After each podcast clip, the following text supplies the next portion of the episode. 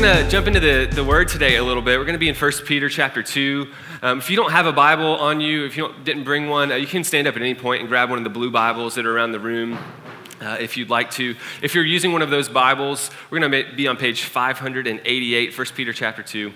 Um, and I, I was kind of thinking this week, I was wrestling. You know, we've been in this, uh, this study on the life of Moses called Delivered to, Delivered to Dwell. Been looking at Moses and the Israelites through Exodus and uh, in the Old Testament. And we're kind of taking a break from that today and thinking about what it means for us as a church family uh, here in Hillsboro Village in 2016. What does it mean for us to live uh, on mission together? Um, you know, what does it mean for us in the midst of a culture that is a little uncertain this week specifically? You know, what does it mean for us to really have our minds set on what Christ wants for us? So, uh, the sermon is titled "Who to Vote for If You're a Christian." Um, just kidding. Um, some of you were just like, "Oh shoot." Um, yeah, that was, that was, a great. I'll use that one at the 11 too. That one went really well. Um, but. Uh, but seriously, I just struggled this week. You know, there's this tension of us as a family coming together and saying, God, we set our minds on you. We're about you, we're about your mission, we're about following you and what you want us to do. But there's also this other side of the tension where we actually live in the midst of a specific context.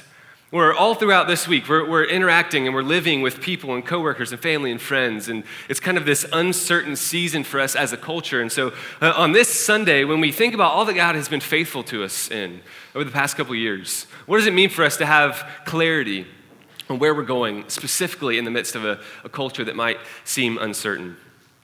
I was uh, thinking this week, I, I worked at Chick fil A for seven years before I was a pastor. Um, any Chick fil A lovers in there? Uh, yeah, so you're all gonna hate me at like one o'clock when you're like, "Where should we go for lunch?" Uh, Chick- Dang it, Larkin! like I planted that seed in your in your head today. So go tomorrow. It's great, you know. But I uh, I, I worked at Chick Fil A for seven years and. I kind of had the opportunity to get super involved. I thought I was going to do that for my career for a while and got to move up the ranks a little bit. And I remember after I graduated high school, I got to uh, participate on this team called the Grand Opening Team.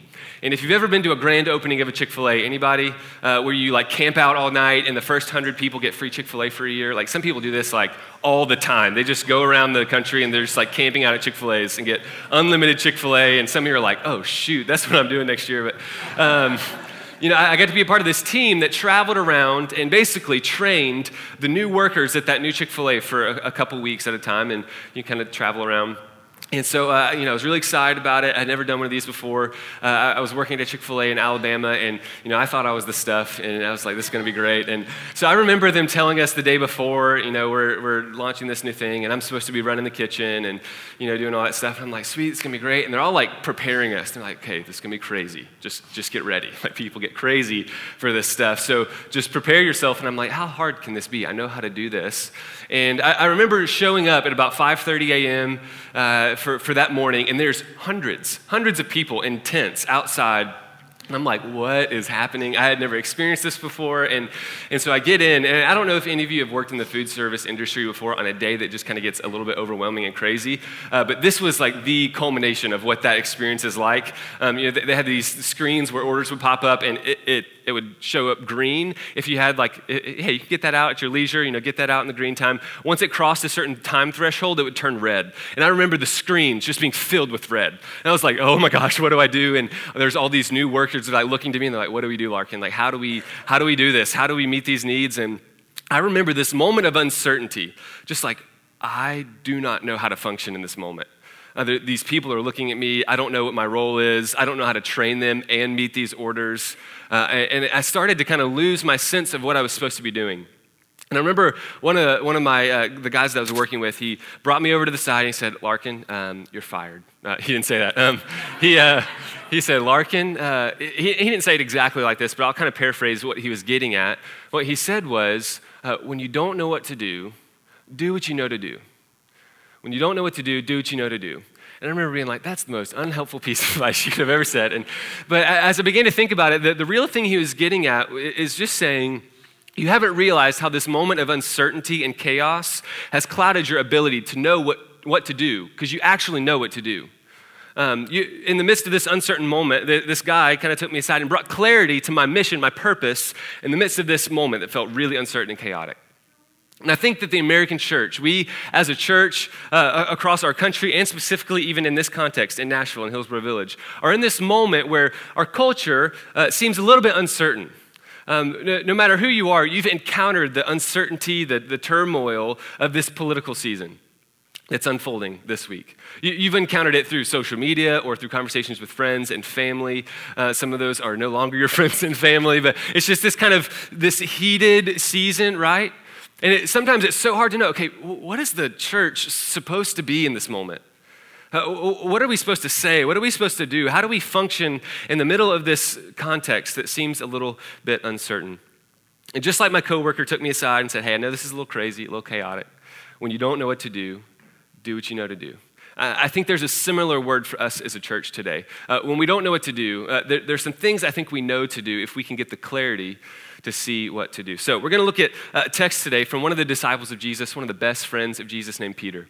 And he wrote a letter uh, to the early church, and, and, this early church was in the midst of a very uncertain and, and difficult season he wrote a letter to them kind of explaining some things. And here, here's my caveat I'm not advocating for any type of specific political involvement or lack thereof. There are people in here that don't vote and people that have worked on campaigns. There are people who are voting all across different candidates this week. And that, that's not my goal today. What I want to do today is help the church, help us as a church have some clarity about the middle of this uncertain moment for us this week and going forward on our birthday Sunday in light of all that God has done. What is God doing in the future? What, what, what is going to be our mission as we go forward?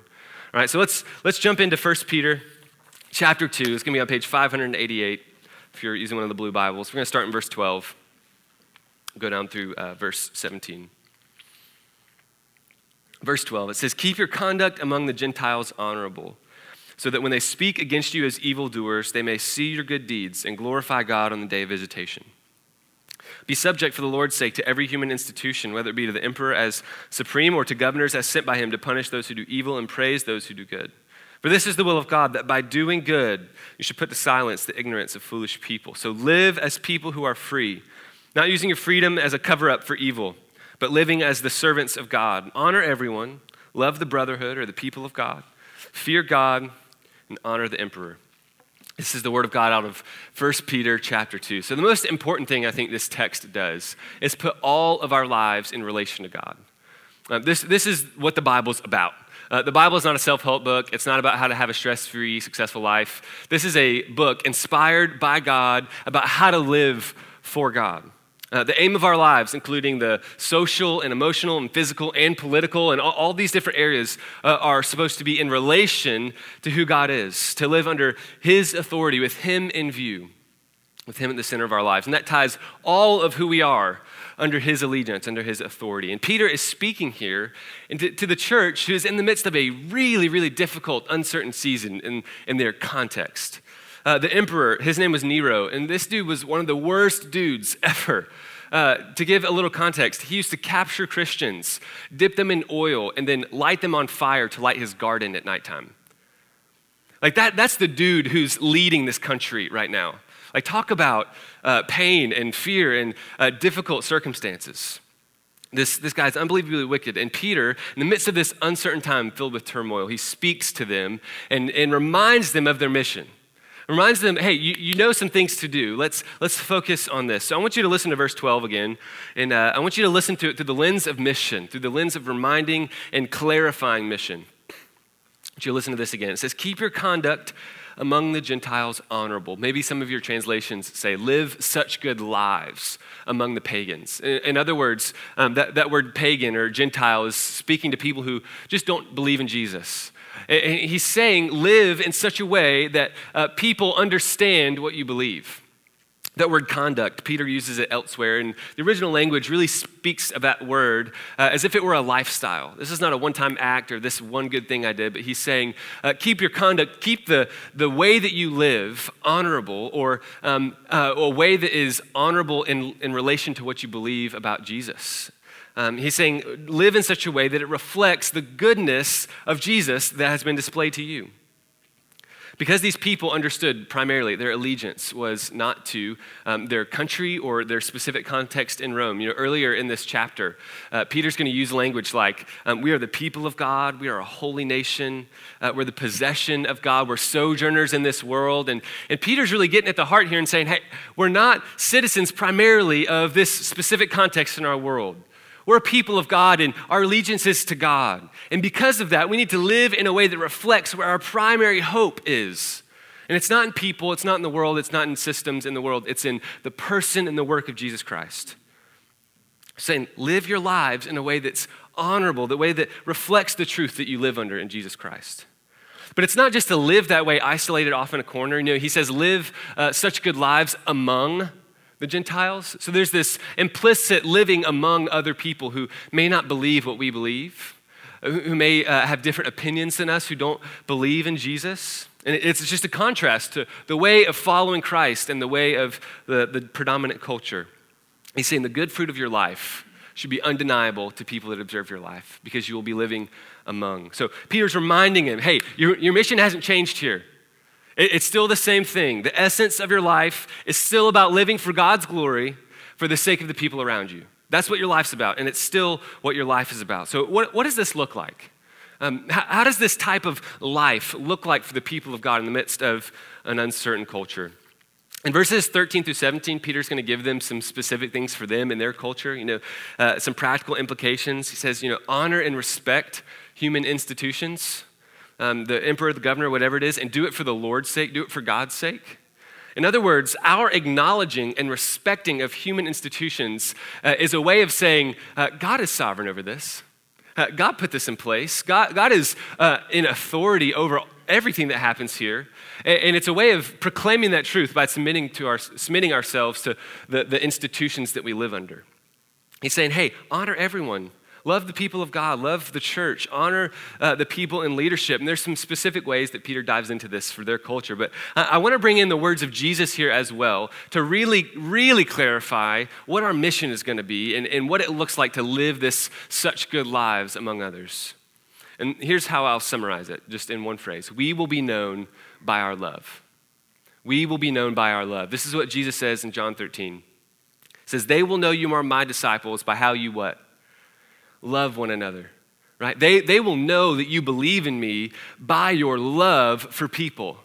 That, that is the, the way that people understand that we have faith in Jesus is, is through our love. So our, our responses, our conversations, our actions, our reactions, all of these things are grounded in and rooted in the love of Christ. And so this isn't a love that's a, a human love, you know, rom-com, cheesy, romantic love. This is not the type of love we're talking about here. We're talking about following in the footsteps of the love of Jesus. So think about the love of Jesus for a moment. Uh, a love that forfeited rights and, and uh, status and privilege in heaven so that people could see the heart of the Father. There's a self sacrificing nature to this love, right? A laying down of privilege, a laying down of preference, a laying down of opinion so that it can work towards the proclamation of who God is among others. So, how do we follow in the footsteps here in Jesus? How, how do we follow in the footsteps of Jesus in this in this context. You know, it's birthday Sunday. We're celebrating, you know, what God has done over the past couple years. What does it look like for us to have a clarifying moment of, okay, when we don't know what to do and the culture seems uncertain, what does it look like for us to live on mission and, and have this mission be defined by living a loving life among people? What does that look like? I think this speaks into how we engage with those who don't agree with us, especially this week. People with different opinions, different views on things with those that we might consider our enemies. What does Jesus say to us in Matthew 5 about those people? Hey, love your enemies. Pray for the people who persecute you. That, that, that's Jesus' words, and we're following in his footsteps here. Even in John 13, Jesus bends down and washes the feet of the people who will eventually betray him. This is the heart of Jesus to lay down one's uh, position, to lay down one's preferences, to let uh, himself be misunderstood for the sake of someone's joy in God. So, how, how will we respond as the people of God to the results of this Tuesday? Our families, our coworkers, our friends. How, how, how do we interact this week and, and going forward as a church in the midst of this culture? I think Jesus and Peter are both saying people should look at our lives and see a reflection of God's loving heart for them. I think that's what the scripture is saying to us. And just like my coworker taking me to the side, hey, we place our allegiance in, in Jesus. You know, he's sovereign over this situation, but we follow in his footsteps by reflecting his love to the people around us. Now, this doesn't mean that we stand by and we watch as systemic oppression operates freely in our world. This doesn't mean um, that we sit by disengaged with systems that perpetuate sin and brokenness and hurt in our world. We engage them. You know, Peter isn't advocating for indifference to society. He's not saying, you know, the government's going to do what it's going to do. Just, it's not my job. That's, that's not what Peter's saying here. But I do think he's saying that as we engage, we do so in a way that reflects the God that we serve. We do so in a way that reflects the love of God that has captured our hearts. I felt like this week um, I started to operate in a little bit of fear in, in regards to where our, our culture, our society is headed. Um, and, and, I felt like God kind of put this phrase on my heart. He said, Larkin, what if you spent one more time thinking about how you're going to live instead about how uh, you're going to vote? And, and that phrase kind of captured me for a moment. I was like, okay, that, that seems kind of harsh. You know, like, I think it's important to vote. You know, I think it's important to engage the process. Me and my wife has just been very engaged in this whole season. I think it's important. But I have noticed myself this week feeling like the primary agent of change in the world is going to be getting a certain person in leadership in our country. And that's just not the case. I don't think that's what the scriptures tell us. He says, Don't let the uncertainty blind you. The primary agent of change, the primary mission of God is to accomplish restoration and reconciliation with the world through the people of God, not through some human institution. So we as the church have to get a sense of clarity for our mission.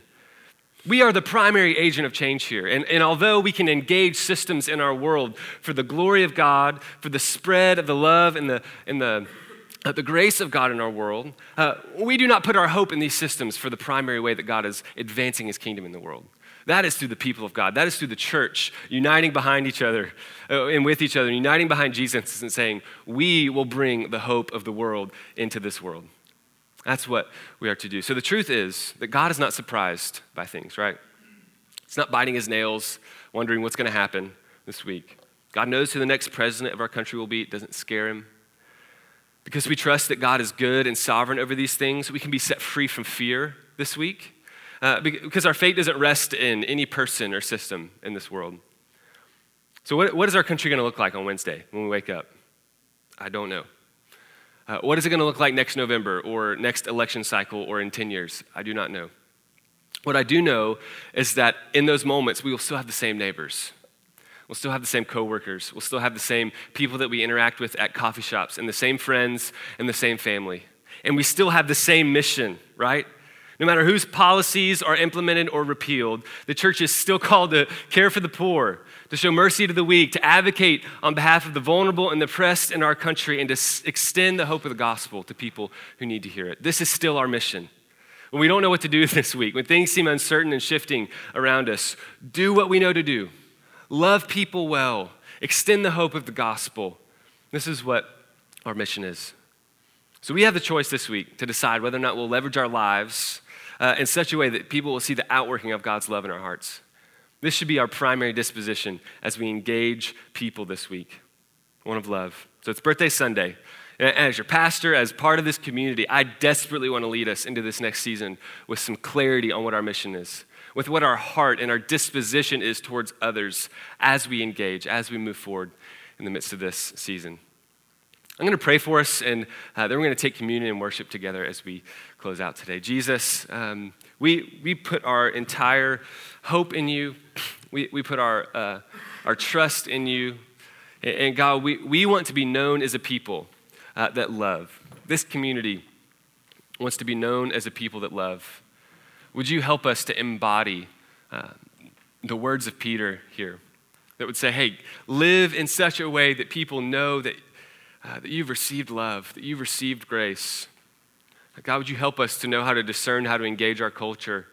how, how to move forward to, to fight systems of oppression in our world, but doing so in a way uh, that displays clearly that we have a hope that is in you, that we have a trust that is in you, God.